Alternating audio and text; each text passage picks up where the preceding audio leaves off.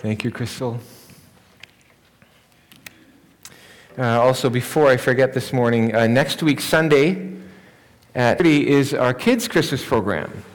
And, uh, and you don't want to miss that, and bring your, bring your cameras and bring your hearts. It'll be really good. 6.30, next week, Sunday. Uh, in the last recent weeks, we've been focusing on the person of Jesus and the various facets of his person and his work. Jesus as creator, Jesus as redeemer, Jesus as Son of God. And today we're going to begin a new but related series of messages on the life of Jesus as it is recorded for us in the Gospel of Luke. Uh, the other day I was in Chapters, the bookstore. And at Chapters, there's always two sections that I like to browse in. One is the classics section because I like them and also because you can usually buy them for 10 bucks or less, and I am Dutch after all. The other section is the biographies section. And I'm amazed there at the shelves with thousands and thousands of biographies, books about thousands of people. Uh, some of them are newsworthy figures of the last century or so Mao and Gandhi and Churchill and Hitler and Mandela. Uh, others are great or interesting for their role in history.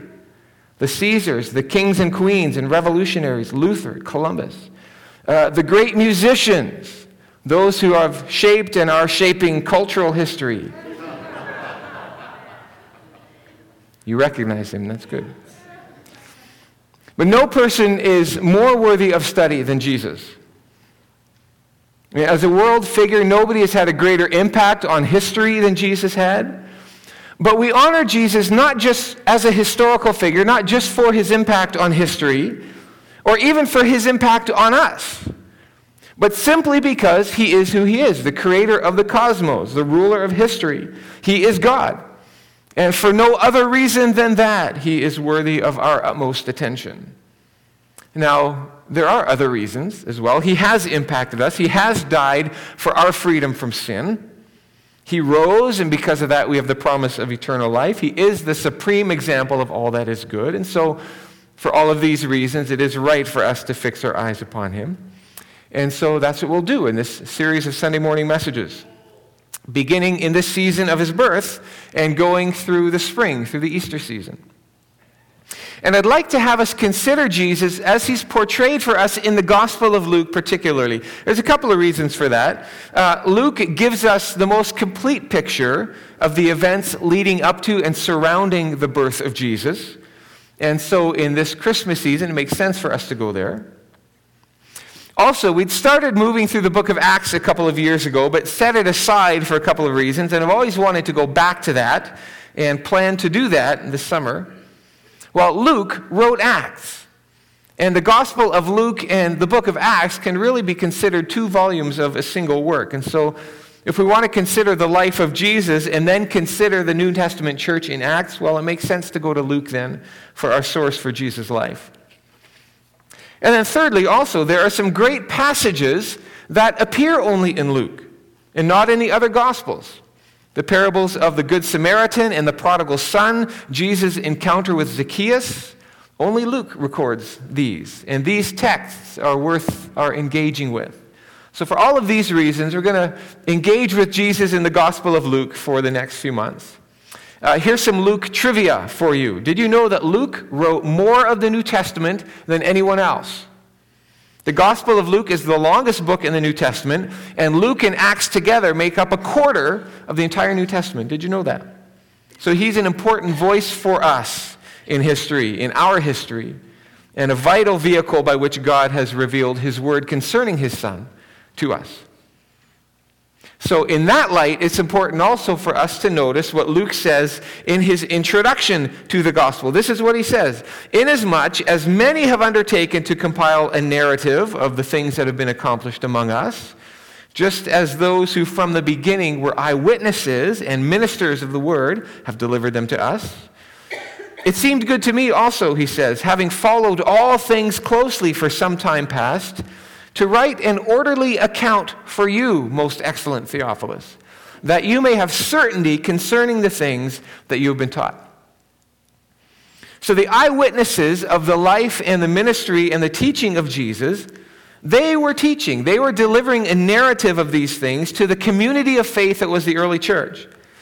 And some were beginning to write some of this stuff down. And so Luke, having followed it all very closely, took it upon himself to take it to the next level, research it, and record an accurate and more complete account. And Luke traveled with the Apostle Paul, and so at various times he would have had opportunity, occasion to spend time with some of the apostles, to interview, to ask questions, had access to Mary. And so he, he does that. He talks to them, collects the data, records the facts. And he does this for the very simple reason that he wants his readers, Theophilus and you and me, to have a historically reliable account so that we might have certainty concerning the things which we have been taught about Jesus. In other words, Luke wrote what he wrote so that our faith would be strengthened. And we have some of the fruit of Luke's research in these first two chapters of Luke. We have more information about the events, again, preceding and surrounding Jesus' birth than any other gospel. And I, I imagine, I envision Luke in conversation with Mary. For the Christmas narrative in Luke has a uniquely Mary perspective. After the angel Gabriel came to Mary, Mary went to stay with her relative Elizabeth for three months until Elizabeth's baby was born. And it was undoubtedly during that time that Mary would have heard the story, probably several times, of Gabriel's previous visit, the one that we've just read about, his visit to Zechariah. And it's with Zechariah that Luke begins his account of the gospel of Jesus, and so it's with Zechariah that we begin our look at the gospel of Jesus. Zechariah was a priest. We're told in the scripture that he was a righteous man and that his wife Elizabeth was a righteous woman.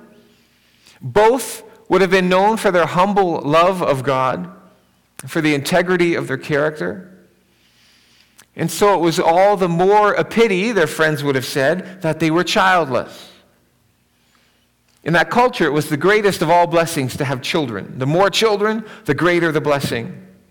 It was considered something of a curse and a disgrace, a source of shame to have no children. And Zechariah and Elizabeth were advanced in years. In other words, they had no children and they never would. At that time in Jewish history, there were probably around 18,000 priests. And they would have been divided into 24 groups or orders, and any one group would have been on duty in the temple for two weeks of the year. And Zechariah belonged to the order of Abijah. And when we meet Zechariah, that order is on duty. Now, one of the functions of the priest was to enter the temple twice a day, morning and evening, and offer incense on the altar of incense that stood before the most holy place and to pray, to intercede for Israel, to pray for the redemption of Israel. And the priests who did this were chosen by lot because there was too many to give them all a turn in a two week span. And it's probable that for any priest to do this would have been a once or twice in a lifetime opportunity. So a marvelous thing and a great honor. And today it is Zechariah who gets to do it. And it would have been particularly significant in honor for Zechariah because he actually knew what it was all about. He really feared God, he was blameless, it mattered to him. The altar of incense was uh, about three feet high, about a foot and a half square. And on the other side of the altar was the wall, really a curtain, a very thick curtain that separated the holy place of the temple from the most holy place, where God was said to dwell. In ancient times, the most holy place would have housed the Ark of the Covenant, but it was probably gone by this point, lost in the mists of history for centuries already. And as incense was offered on this altar, the smoke of the incense rising before the most holy place represented the intercessory prayers of the priests for his people, rising before the presence of God. And so today, as Zechariah would have been there burning the incense, watching the smoke, He prayed, he would have prayed fervently that God would come to the aid of his people. He believed with all of his heart in the God of his fathers. He clung, as many did, to the promises of Scripture that God would send a Messiah, a prophet, a priest, a kingly figure who would rescue Israel from her enemies and reestablish her as God's chosen and blessed people. Now, for most people, of course, the great enemy would have been Rome under whose power the Israelites had chafed for five decades. The puppet ruler of Israel under Rome was Herod the Great, whose paranoia, and violence were legendary. He ruled by fear. And Israel longed for this deliverer who would throw off the yoke of Rome and elevate Israel again to a place of greatness and stability and security. But Zechariah would have known that, that Rome was not Israel's great enemy. The real enemy was sin. The historic refusal of Israel to live under the lordship of God. And even now, in Zechariah's day, there was a show of religion, but there was no real heart for God. Years later, Jesus would confront them about this. And Zechariah was that rare and blameless and God fearing priest who loved and sought the honor of God.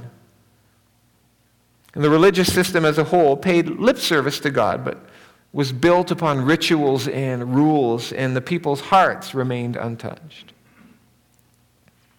And Zechariah was acutely conscious of this wall, this veil that stood before him, separating him and the people that he represented from the perfect holiness of God. And until the issue of sin was addressed, there could be no meaningful interaction between the people and God. The barrier would remain. And Zechariah knew that. As he's there praying, suddenly he becomes aware of a man standing in front of him just to the right side of the altar. And he saw him and probably felt something too a power, a sense of holiness. And Zechariah was instantly overcome with fear. Whenever an angel appeared to somebody in Israel's history, they were always overcome with fear. When Gabriel himself appeared to Daniel, Daniel fainted, overcome.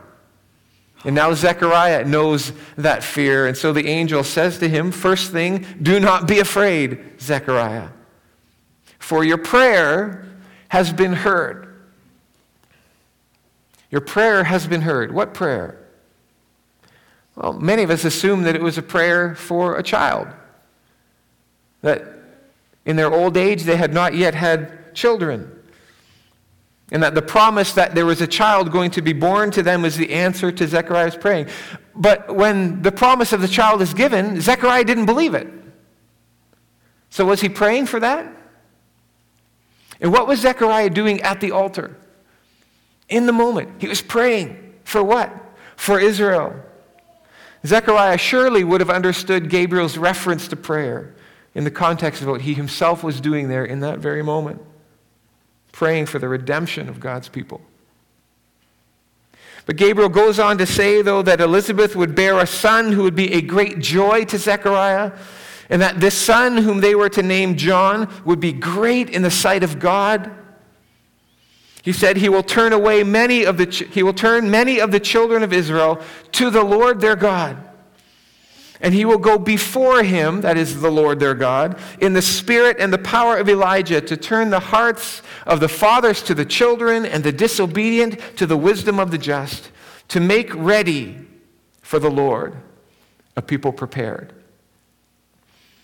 Zechariah would have been stunned when he heard this. He knew from the scriptures that before the Messiah that they longed for would come, there would be someone else, a forerunner likened to Elijah. The angel was saying that Zechariah's own son would be that forerunner, and that therefore the Messiah's own coming was imminent. But before he could process what he heard, there was an inconvenient fact that stood as a hurdle to Zechariah's belief. Elizabeth could not have children, she was too old. And he said as much to the angel How shall I know this? How do I know you're telling me the truth? For I am an old man, and my wife is advanced in years. Husbands, take note. You are old, your wife is advanced in years. That's something you can remember. Now, when Zechariah says this to the angel, I think this time it's Gabriel's turn to be stunned. Doesn't Zechariah know what it means when an angel gives a message? Has Zechariah forgotten the women in Israel's history? Samson's mother, Hannah, Rebekah, all of whom were barren, but bore a child with the promise of God? Has he forgotten Sarah, who at 90 years old bore Isaac when the promise of a child for Abraham was beyond all sense and became purely a matter of faith? Did Zechariah forget all this? Could Zechariah really know that he's in the presence of an angel and yet doubt the word that the angel has spoken? Well, apparently, yes, he can. And the angel speaks out sternly to Zechariah, saying, essentially, Do you know who I am? I'm Gabriel. I'm not a mere courier. I stand in God's presence, and He has commissioned me specially to tell you this. And because you did not believe me, Gabriel says, you will be unable to speak until what I've said takes place. Apparently, it was a big deal for this man of God, this priest, to doubt what God has said. But isn't it easy to doubt what God has said? The first sin ever committed was a sin of doubt, when Adam and Eve believed the serpent and doubted what God had said. What has God said that you doubt? Maybe that there is no condemnation for those who are in Christ Jesus. You just can't believe that God doesn't hold your sins against you. You have no trouble believing that I'm forgiven and that the people around you are forgiven. But you doubt that there is no condemnation for you. What sin are you carrying around? Sex before you were married, that addiction, past or present, that outburst of anger do you doubt that the death of Christ was sufficient to atone for your sin? Do not doubt. If you are in Christ, there is no condemnation. Do you doubt when God says, I will never leave you nor forsake you? Maybe you're in crisis of some kind marriage, or finances, or work, or the economy, or your health. Maybe you're wondering, even subconsciously, why God has left you. He hasn't. Doesn't mean we always feel him, but his presence, even in the valley of the shadow of death, his presence is his promise to us. Do you doubt that your present sufferings will be far outweighed by glory? Do you doubt that all things work together for good to those who love God and are called according to his purpose? That means that your circumstances, no matter what you feel, how painful it is, how trapped it makes you, that God sees it all, that God knows it, knows all the dynamics of your circumstances, knows the pressure that you are under. But he promises this is the road to your best possible future. And I, the God of heaven and earth, will take care of it. Do you doubt that God has given you everything you need for life and godliness? Whatever your situation, you are not helpless in the face of it. This doesn't ruin your life, doesn't even ruin your day. But joy and love and integrity and patience are all yours because you are God's. We doubt it, don't we?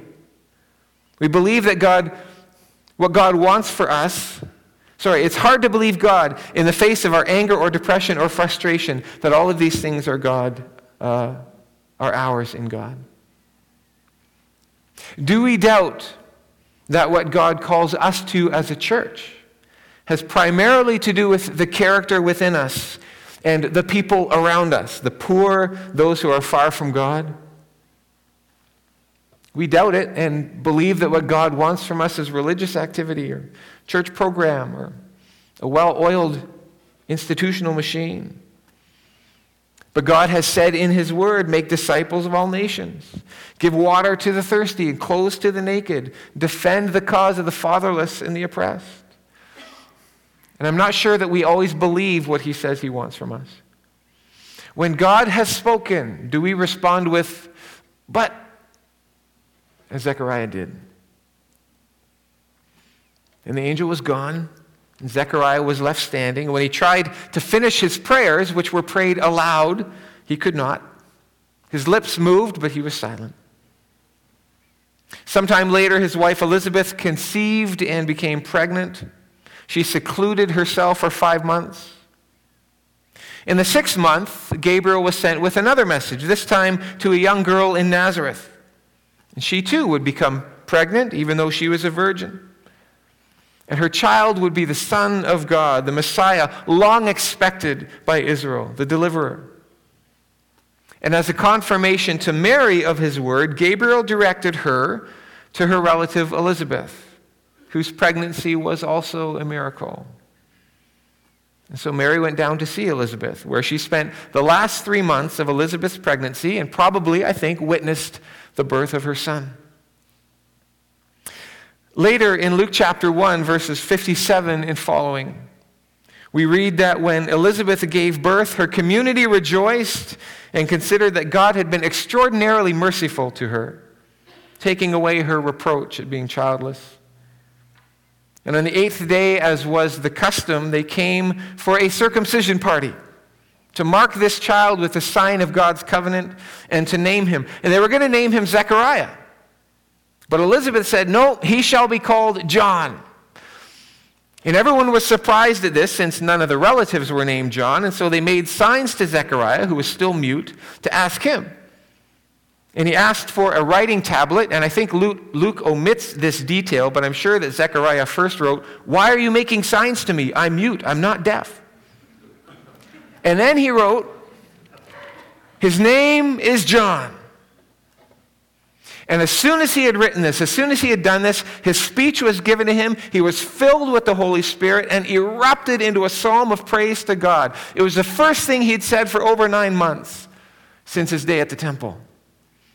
And he spoke a blessing over his son John, who was later nicknamed the Baptist, who would be a prophet of the Most High God.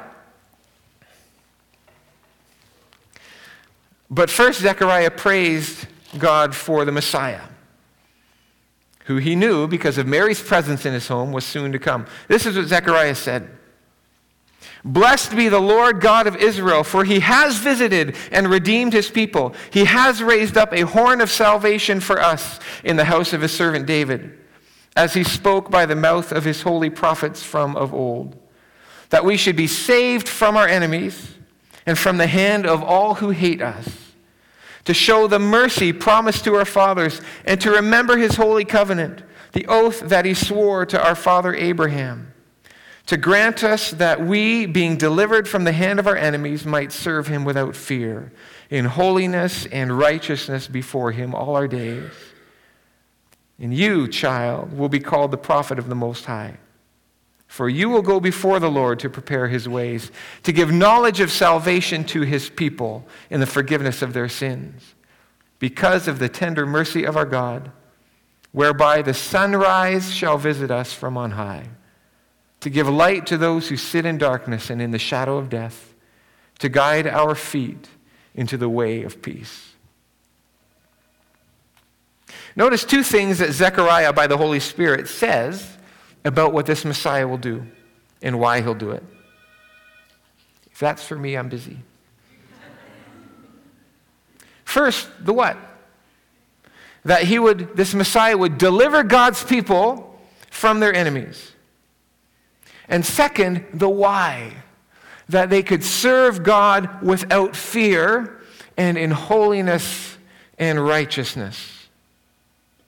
Now, most people who heard Zechariah say that, again, would have assumed that deliverance from enemies meant Rome. But again, Rome was not the real enemy. And nor are our enemies the things that we usually think of as our enemies. Your cranky boss, an anti Christian culture, somebody who's gossiping about you, difficult circumstances. Those are not our enemies. Our enemies are those things that keep us from knowing God and experiencing the life that He has for us. And those enemies are only two they're spiritual forces. The Bible talks about Satan and his demons who actively seek to devour us, to steal and kill and destroy. And so these spirits wound, they tempt, they distract, they lie because they want to keep us from knowing God and trusting God. They're one enemy. The other enemy is purely internal. The saying, he's his own worst enemy, is tragically true. It's the stuff inside us that is our enemy. It's not the person speaking ill to us, it's the bitterness that it evokes within us. It's not the changes happening around us, it's the need to be in control of it all. It's not the busyness of our lives that's the enemy, it's our mistaken priorities that are the enemy. It's not the pornographers, it's our own lust. It's not the crisis, it's the fact that we've anchored ourselves to the wrong thing. My greatest enemies I carry around with me in my own heart. And Jesus said that. He said the things that defile a person spiritually aren't the breaking of the rules working on Sunday, not tithing, missing your devotions.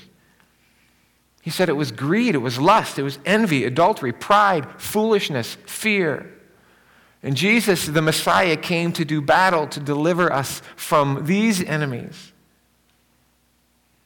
How did he do that?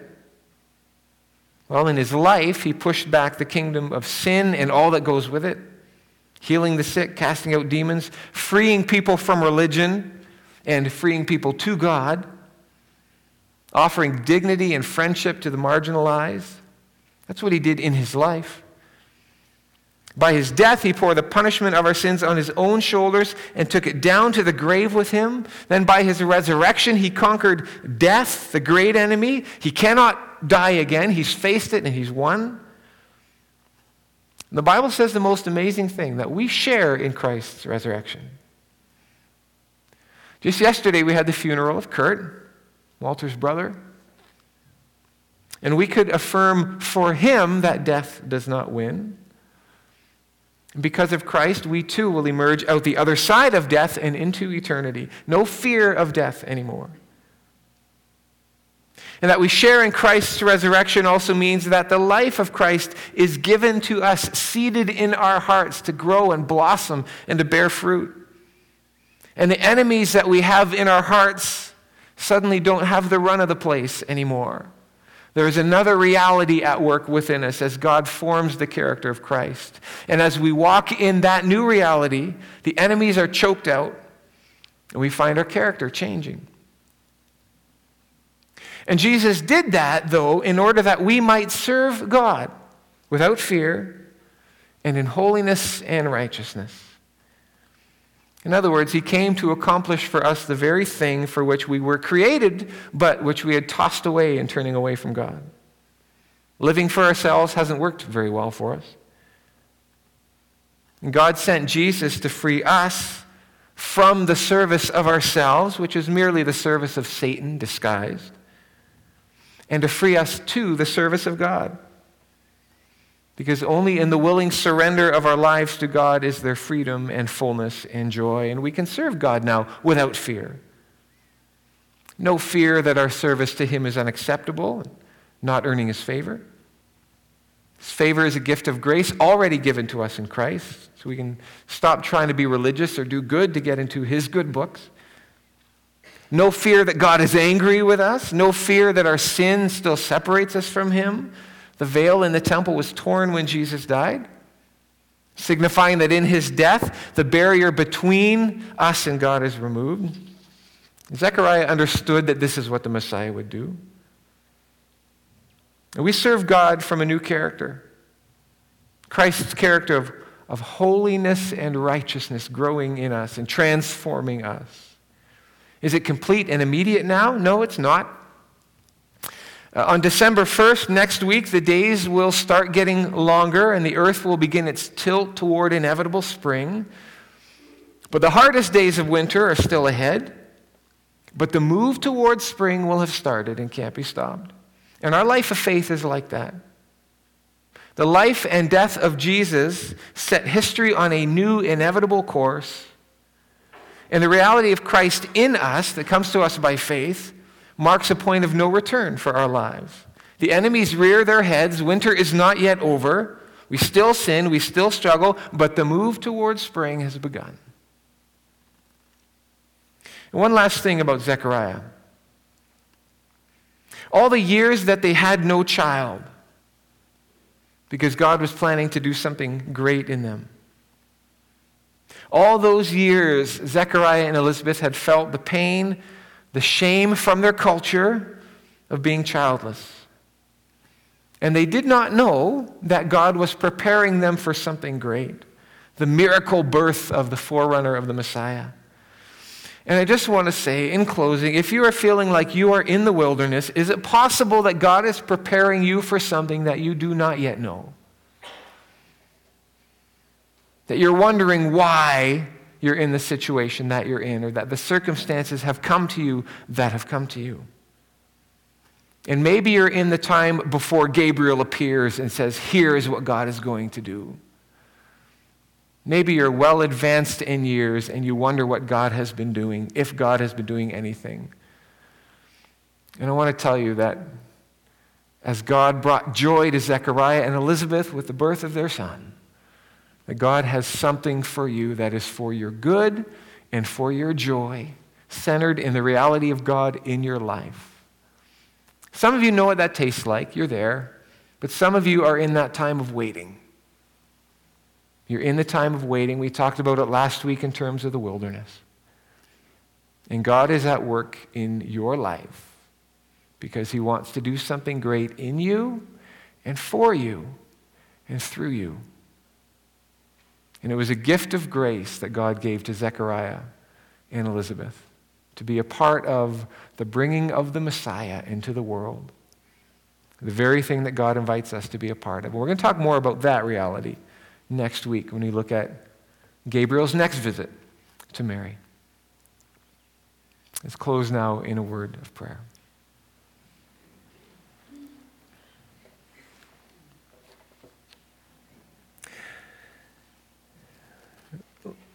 Lord, Zechariah's story, most of it, most of his life, was lived in what I call the night before Christmas, kind of the dark period before the coming of the sunrise, as Luke puts it. And I thank you for the coming of the sun that dispels the darkness. And I pray for us as your people also, some of whom may feel like they're in the darkness. Would you encourage with the reality of the coming of the dawn? Of your good work in them, for them, through Christ. Pray for comfort and for peace. And I pray that you would help us in our doubts. Lord, we believe, but would you help our unbelief? And would you come in your grace and invite us and help us to be a part of what you are doing in Christ in the world? Bringing the Messiah to a, to a people that needs redeeming. Thank you for this passage. Thank you for Luke and for Zechariah. And would you help us to apply our lives to your word today? In Jesus' name. Amen.